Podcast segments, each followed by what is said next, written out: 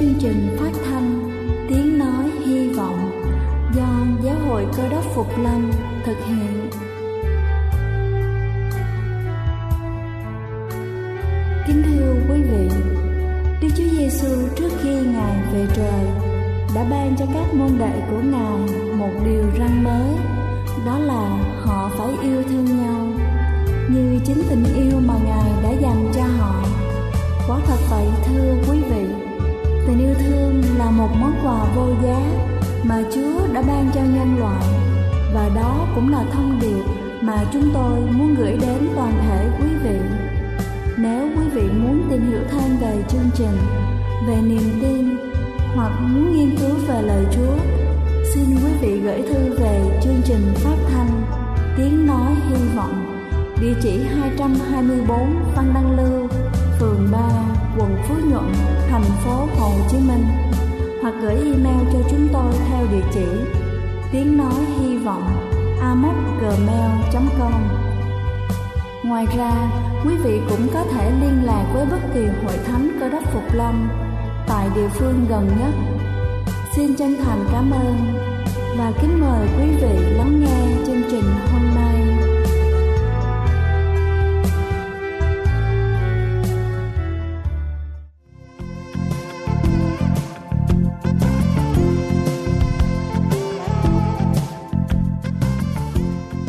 Kính chào quý vị thính giả thương mến. Một ngày nữa lại trôi qua và một buổi sáng mới lại bắt đầu. Chúng ta luôn tất bật với cả một ngày dài làm việc vất vả. Vì thế buổi sáng như thế này, chúng ta lại cùng nhau lắng nghe những câu chuyện, những bản thánh ca và sứ điệp mà Chúa muốn gửi gắm đến quý vị thì thật là tuyệt vời. Và sáng nay, một câu chuyện về sự kiên nhẫn sẽ mở đầu cho chương trình phát thanh của chúng ta. Xin kính mời quý vị cùng lắng nghe. Một người thợ săn sống ở rặng núi, có nuôi một con chó lớn và tên của chú là Bruno. Ở phía trên cao của dãy núi này, thường rất là hoang vắng và nhiều đá với những con đường dốc nguy hiểm. Vườn sườn núi thấp hơn là những cánh rừng cùng với những đồng cỏ xanh tươi và phía dưới thung lũng xa xa là những ngôi nhà nhỏ xinh xắn. Thời tiết tại vùng núi này vào mùa hè được sưởi ấm bởi những tia nắng mặt trời nhưng khi thời tiết vào mùa đông, thì những con đường ngập đầy tuyết, bão và những cơn gió lạnh cắt da có thể thổi tới bất cứ lúc nào, làm cho việc đi lại đã khó khăn lại càng khó khăn hơn. Và chúng cũng đe dọa cuộc sống ở đây. Đây là một câu chuyện xảy ra rất lâu. Lúc ấy, người dân sống ở vùng núi này hầu như là ở trong nhà suốt mùa đông và họ cố gắng để không đi ra ngoài trên những con đường núi nguy hiểm và đầy tuyết. Vào một đêm đông nọ, người thợ săn về đến nhà thì thấy đứa con trai út của ông bị bệnh rất nặng. Trong nhà thì không có viên thuốc nào cả và bác sĩ gần nhất thì sống ở một ngôi làng dưới chân núi. Nhưng người cha biết chắc rằng con trai nhỏ của ông phải được chữa bệnh càng sớm càng tốt gọi chú chó Bruno, người thợ săn quấn chặt chiếc áo khoác dày chung quanh người nó. Ông đội mũ và đeo găng tay và sau đó ông cùng chú chó can đảm xuống núi. Tuyết rơi rất nhanh, chiếc lồng đèn cũng chỉ đủ sáng để soi đường. Bruno và chủ nhanh chóng theo dấu xuống dốc. Sau đó họ đến ngôi làng một cách an toàn và đến nhà bác sĩ. Sau khi lấy thuốc, người thợ săn và chú chó một lần nữa lên đường dưới cơn mưa tuyết Màn đêm càng dày hơn lúc trước và tuyết cứ rơi trên đường, vì thế cuộc hành trình càng khó khăn hơn lúc họ xuống núi.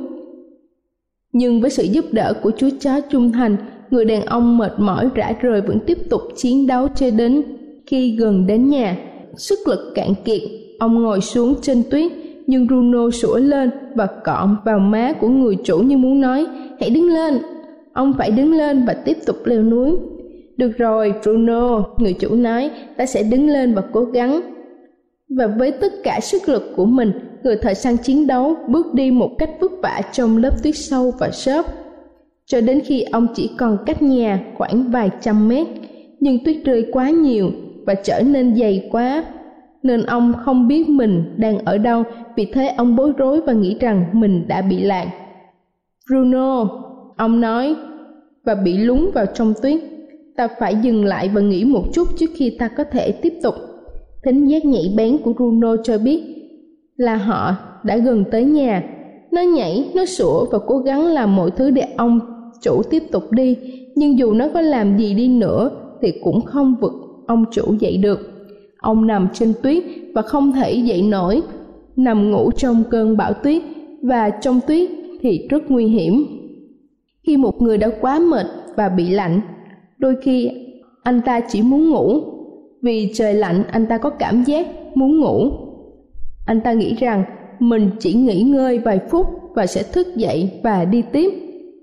Nhưng thường thì, anh ta chìm vào giấc ngủ và không bao giờ thức giấc, chủ của bruno đang ở trong tình trạng nguy hiểm này, vì thế bruno sủa và kéo tay áo của chủ.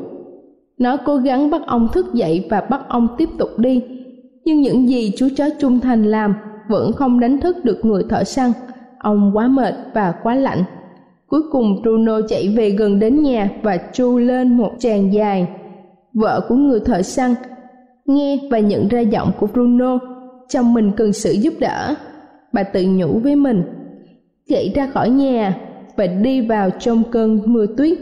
Nhờ tiếng tru của chú chó, bà mau chóng tìm thấy chồng đang nằm trên tuyết, đánh thức ông dậy bà dìu ông, vì ông gần như ngã quỵ. Khi chỉ còn vài mét nữa là tới cửa nhà. Những viên thuốc quý báu để chữa bệnh cho đứa con trai nhỏ vẫn an toàn trong túi ông. Và Bruno giống chó trung thành. Không chỉ cứu sống ông chủ của mình mà còn cứu sống luôn cả cậu chủ nhỏ. Là chương trình phát thanh tiếng nói hy vọng do giáo hội cơ đốc phục lâm thực hiện. Nếu quý vị muốn tìm hiểu về chương trình hay muốn nghiên cứu thêm về lời chúa xin quý vị gửi thư về chương trình phát thanh tiếng nói hy vọng địa chỉ 224 Phan Đăng Lưu, phường 3, quận Phú Nhuận, thành phố Hồ Chí Minh hoặc gửi email cho chúng tôi theo địa chỉ tiếng nói hy vọng gmail.com Ngoài ra, quý vị cũng có thể liên lạc với bất kỳ hội thánh cơ đốc Phục Lâm tại địa phương gần nhất. Xin chân thành cảm ơn và kính mời quý vị tiếp tục lắng nghe chương trình hôm nay.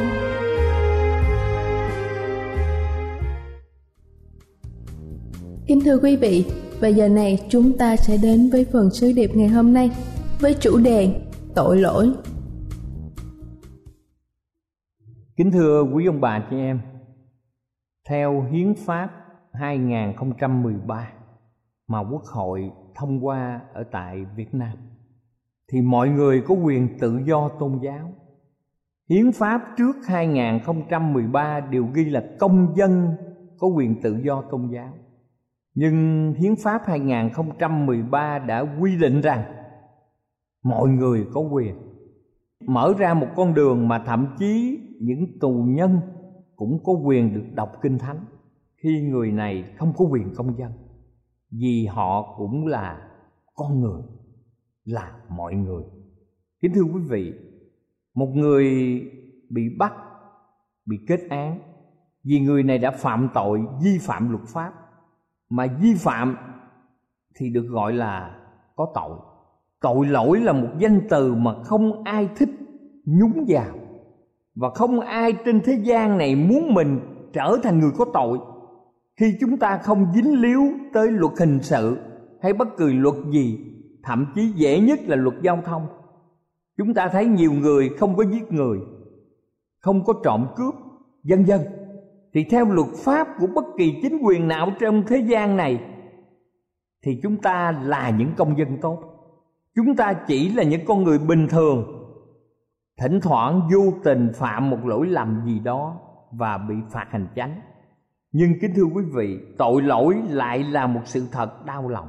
Không bàn về tội lỗi, chúng ta không cần có đấng toàn năng. Chúng ta cũng không cần có đấng cứu thế. Như vậy tội lỗi là bề trái của mọi sự ở trái đất này. Mỗi người trong chúng ta chúng ta nhìn thấy có những người mà người xung quanh có thể nhìn thấy họ. Có người thì chỉ có người thân trong gia đình mới có thể nhìn thấy bản chất của họ. Có người chỉ có mình cá nhân người đó nhìn biết chính họ là ai.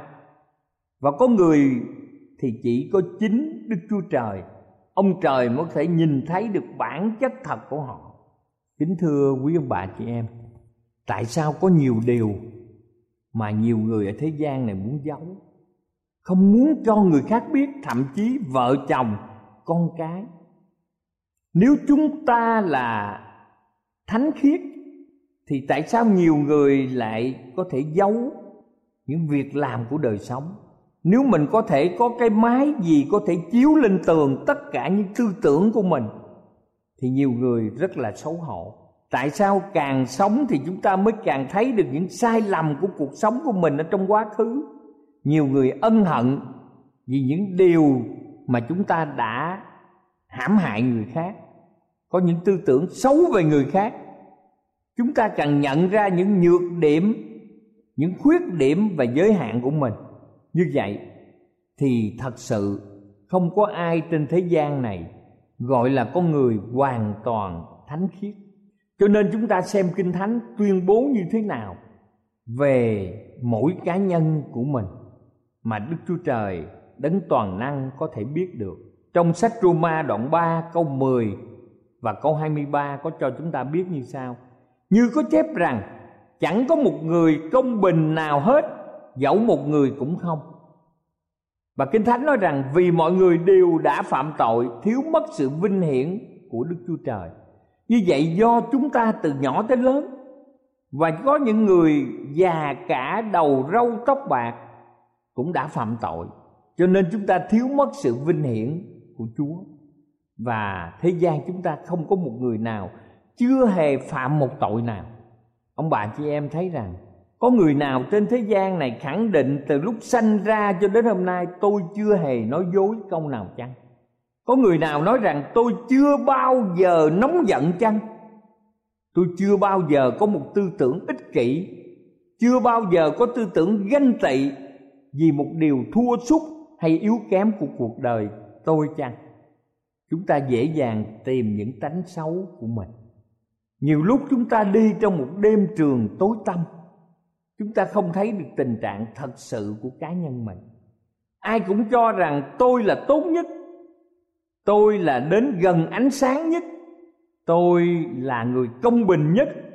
Nhưng khi chúng ta so sánh với mình ở trong kinh thánh với các điều răn mà chúng ta đọc ở trong kinh thánh, thì chúng ta đã thấy rõ sự phạm tội của chúng ta.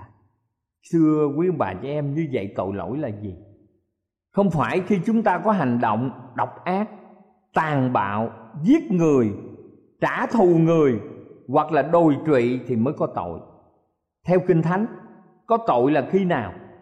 Trong Roma đoạn 1 câu 21 đến câu 25 hoặc văn đoạn 16 câu 9 khi chúng ta chối bỏ đấng tạo dựng nên mình là chúng ta đã tội lỗi rồi. Chối bỏ đấng tạo dựng nên mình. Bất kỳ một người con nào mà chối bỏ công sinh thành, dưỡng dục của các bậc cha mẹ là người đó được gọi là người bất hiếu. Như vậy chúng ta đã chối bỏ đấng tạo dựng nên mình. Vũ trụ này thật là đau đớn khi chúng ta được xếp là người có tội. Rồi chúng ta vi phạm luật pháp của đức chúa trời, như trong một gian đoạn 3 câu 4 Đức Chúa Trời ban 10 điều răn để làm căn bản cho đạo đức, tiêu chuẩn thánh thiện của loài người. Nhưng loài người đã vượt khỏi những giới hạn và chà đạp trên những tiêu chuẩn 10 điều răn. Mà chúng ta phạm một điều răn là cũng như chúng ta phạm tất cả ở trong xã hội chúng ta có luật hình sự hàng trăm điều nhưng một công dân chỉ cần phạm một điều là người này đã phạm luật ở trong sách Gia Cơ đoạn 4 câu 17 nói rằng biết điều lành mà không làm, biết việc nên làm mà lại không làm là chúng ta cũng vi phạm. Chúng ta biết rằng việc làm không đến từ đức tin và bất cứ điều gì không đến từ đức tin là tội lỗi. Chúng ta cũng thấy khuynh hướng tội lỗi ở trong tư tưởng, như trong sách Roma đoạn 7 câu 14 hoặc là sách châm ngôn đoạn 24 câu 9 khi nói đến tội, người ta nghĩ đến hành động, nhưng tư tưởng sai lầm cũng là tội. Từ tư tưởng dẫn đến hành động, ví dụ như nóng giận, ngoại tình, vân vân. Như vậy chúng ta xem xét có bao nhiêu tội? Mỗi người trong thế giới này có hai tội. Tội thứ nhất là nguyên tội, tức là tội từ tổ tiên chúng ta truyền lại. Đây là bản chất tội lỗi ở trong adn cái gen của gia đình truyền từ đời này đến đời kia. Mỗi người đều có khuynh hướng làm điều trái ý với đức chúa trời. Adam là một đầu tàu tổ phụ chúng ta kéo tất cả mọi toa tàu theo sau mình đến hố sâu của tội lỗi. Điều này được phân tích trong Roma đoạn 5 câu 12 hoặc 1 Corinto đoạn 15 câu 22 và kế đến, tội kế tiếp, tức là tội riêng mà mỗi người phạm trong đời sống của mình ngoài cái tội của tổ phụ. Điều này được ghi trong thi thiên 143 câu 2 hoặc là châm ngôn đoạn 20 câu 9 một văn đoạn 1 câu 8 chúng ta lại thắc mắc, nếu Đức Chúa Trời đã dựng nên một thế giới trọn vẹn, Vậy thì tội lỗi đến từ chỗ nào? Chúng ta biết Đức Chúa Trời là trọn vẹn, Ngài là đấng thánh thiện, là đấng toàn năng. Đức Chúa Trời không thể nào là tác giả của những tội lỗi xấu xa trên đất này được. Kinh Thánh đã ghi lại trong Ê-sai đoạn 6 câu 3 hoặc là Job 34 câu 10 Hay là Gia cơ đoạn 1 câu 13 Đức Chúa Trời toàn năng có thể ngăn cản tội lỗi hiện diện trong thế giới chúng ta. Nếu làm như vậy, Ngài đã tạo dựng một thế giới chỉ toàn những người mái, chỉ biết khiếp sợ Chúa, nhưng Ngài là đấng yêu thương. Ngài muốn tạo dựng nên loài người biết đáp ứng tình yêu của Ngài một cách tự nguyện. Và Ngài đã ban cho chúng ta cái thùy tráng là chúng ta có quyền tự do lựa chọn theo Chúa hoặc không theo Chúa, phạm tội hoặc không phạm tội. Chúng ta biết rằng lucifer là một vị thiên sứ trưởng đã trở thành kiêu ngạo, lạm dụng quyền hành và địa vị mà đức chúa trời ban cho ông để rồi tạo phản rồi dụ dỗ một phần ba thiên sứ ở trên trời, phạm tội và đã bị đưa ra khỏi thiên đàng. Lucifer đã đến thế gian này và cám dỗ được Eva là tổ mẫu loài người phạm tội. Và Adam và Eva đã cùng phạm tội và sự chết đi vào thế gian.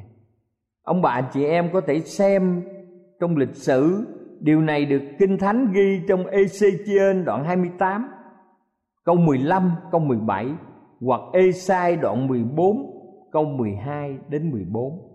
Lucifer, một thiên sứ trưởng, đã trở thành sa tăng lôi kéo một phần ba thiên sứ phạm tội. Thưa quý ông bà chị em, như vậy tội lỗi vào thế gian. Và hậu quả của tội lỗi gây ra sự đau khổ trong đời sống sự ghen ghét đố kỵ, thù hận lẫn nhau. Ngăn cách giữa tội nhân với đức chúa trời và loài người không thể thấy ngài được. Tội lỗi làm nghịch lại ý muốn và luật pháp của đức chúa trời là đấng toàn năng, và con người chính là nô lệ cho tội lỗi. Như vậy, tiền công của tội lỗi là sự chết. Kính thưa quý vị, nếu một người nói rằng mình không có tội, thì người ấy phải chiến thắng được sự chết và chết tức là có tội mà ai trong thế gian này có ai mà tránh được cái chết như vậy, toàn thể loài người đều có tội trong sách Roma đoạn 6 câu 23 đã ghi một cách rõ ràng. Cho nên đã là con người thì không có đủ khả năng để tự cứu mình khỏi tội lỗi. Thật vậy. Người Ethiopia có thể đổi được da mình hay là con beo đổi được vằn nó chăng? Nếu được, thì các ngươi là kẻ làm dữ quen rồi, sẽ làm lành được. Chúng ta có thể xem trong Jeremy đoạn 13 câu 23 hoặc Roma đoạn 7 từ câu 18 đến câu 24. Khi bàn tay chúng ta dính mực hoặc là dính một đồ dơ gì thì chúng ta cầm vật khác sẽ bị lây lan. Những vi khuẩn ở trên một bàn tay dơ sẽ lan truyền. Những vật gì người này cầm nắm? Khi một tấm lòng ích kỷ chỉ nghĩ đến mình, tìm hạnh phúc, vui thú cho riêng mình, thì có ăn hiền, ở lành, cũng vấy lên sự ích kỷ đó. Một ly nước bị đục thì thế nào thì ly này cũng đầy dẫy ký sinh ở trong đó, vi trùng ở trong đó. Kính thưa quý vị, khi chúng ta quậy nó lên, thì nó lại nổi lên và các vi khuẩn này sẽ lan truyền một cách nhanh chóng. Cho nên tội nhân không thể nào tự mình định tội, buộc tội và đền tội. Một điểm khác biệt giữa đạo của đấng toàn năng và đạo của loài người tôn giáo của loài người là những nỗ lực của con người để tìm sự giải thoát.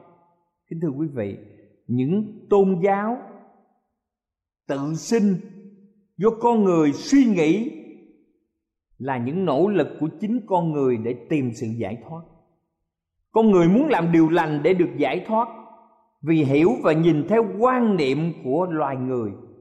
Cho nên chúng ta cho rằng đạo đức nào cũng tốt ăn hiền ở lành lúc nào cũng có kết quả tốt, nhưng đạo của đức chúa trời theo kinh thánh đấng toàn năng là đấng có quyền lực chi phối sự sống, sự chết và điều hành vũ trụ này. Ngài là đức chúa trời. Ngài có phương pháp giải cứu loài người ra khỏi tội. Ngài ban cho chúng ta những phương pháp duy nhất. Kính thưa quý vị, vì con người đã bị bán cho tội lỗi con người ham thích tội lỗi, nhục dục. Con người có sự nhơ bẩn trong tâm hồn thì không thể nào có thể làm thanh sạch từ bản thân con người được. Khi một vật bị dơ làm sao có thể sạch? Tự nó không thể làm sạch được, phải có yếu tố bên ngoài như xà bông, nước để rửa sạch.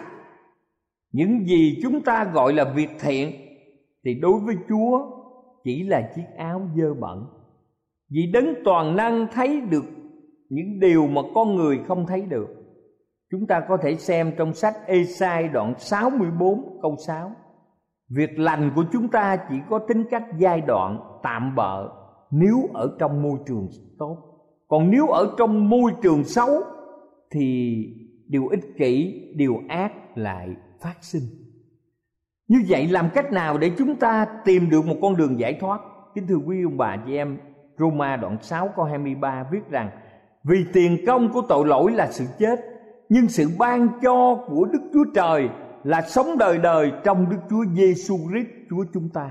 Kính thưa quý ông bà chị em, con đường giải thoát duy nhất quan trọng để được sống đời đời là Đức Chúa Trời đã ban cho chúng ta Đức Chúa Giêsu.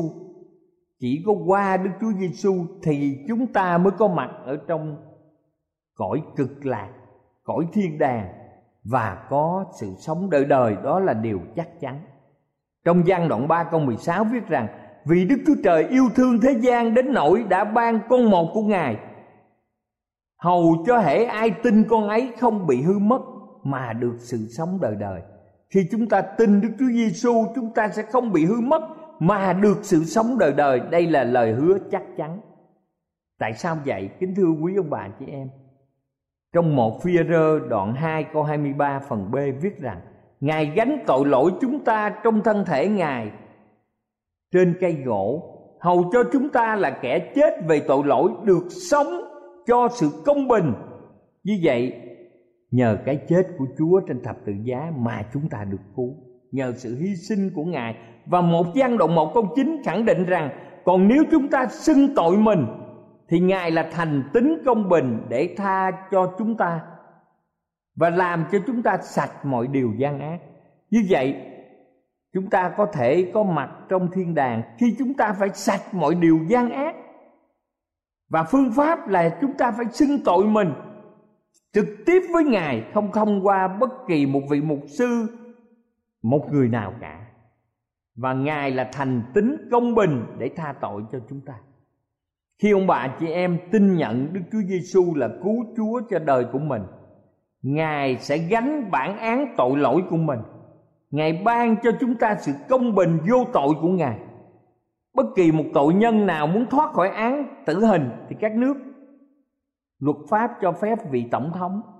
Vị chủ tịch nước có quyền ban cho người phạm nhân khỏi bị tử hình. Trước đây là vị vua ở trong quốc gia có thể ban cho họ từ thay vì tử hình, họ có thể được sự sống. Huyết của Chúa Giêsu trên thập tự giá lau sạch tội lỗi chúng ta.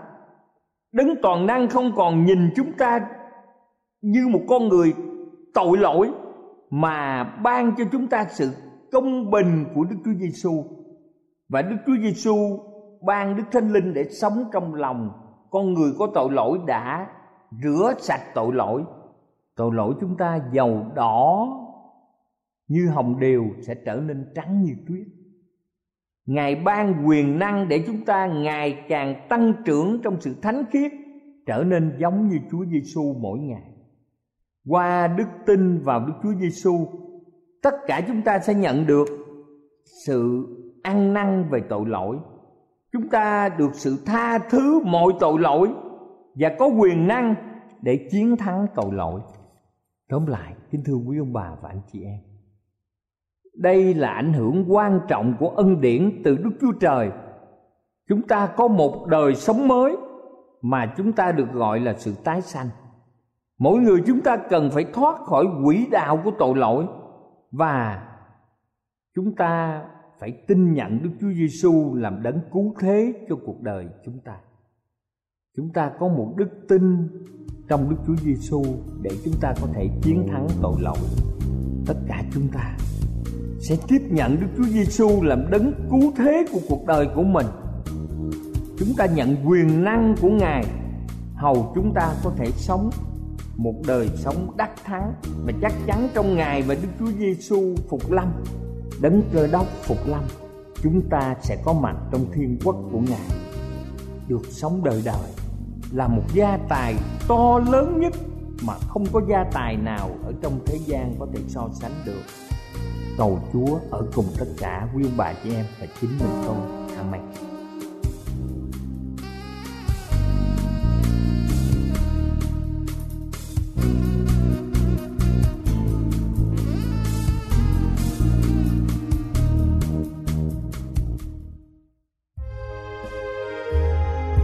Đây là chương trình phát thanh Tiếng Nói Hy Vọng do Giáo hội Cơ đốc Phục Lâm thực hiện. Nếu quý vị muốn tìm hiểu về chương trình hay muốn nghiên cứu thêm về lời Chúa, xin mời quý vị gửi thư về chương trình phát thanh Tiếng Nói Hy Vọng, địa chỉ 224 Văn Đăng Lưu, phường 3, quận Phú Nhuận, thành phố Hồ Chí Minh hoặc gửi email cho chúng tôi theo địa chỉ tiếng nói hy vọng amos@gmail.com Ngoài ra, quý vị cũng có thể liên lạc với bất kỳ hội thánh cơ đốc Phục Lâm tại địa phương gần nhất. Xin chân thành cảm ơn và hẹn gặp lại quý vị trong chương trình lần sau.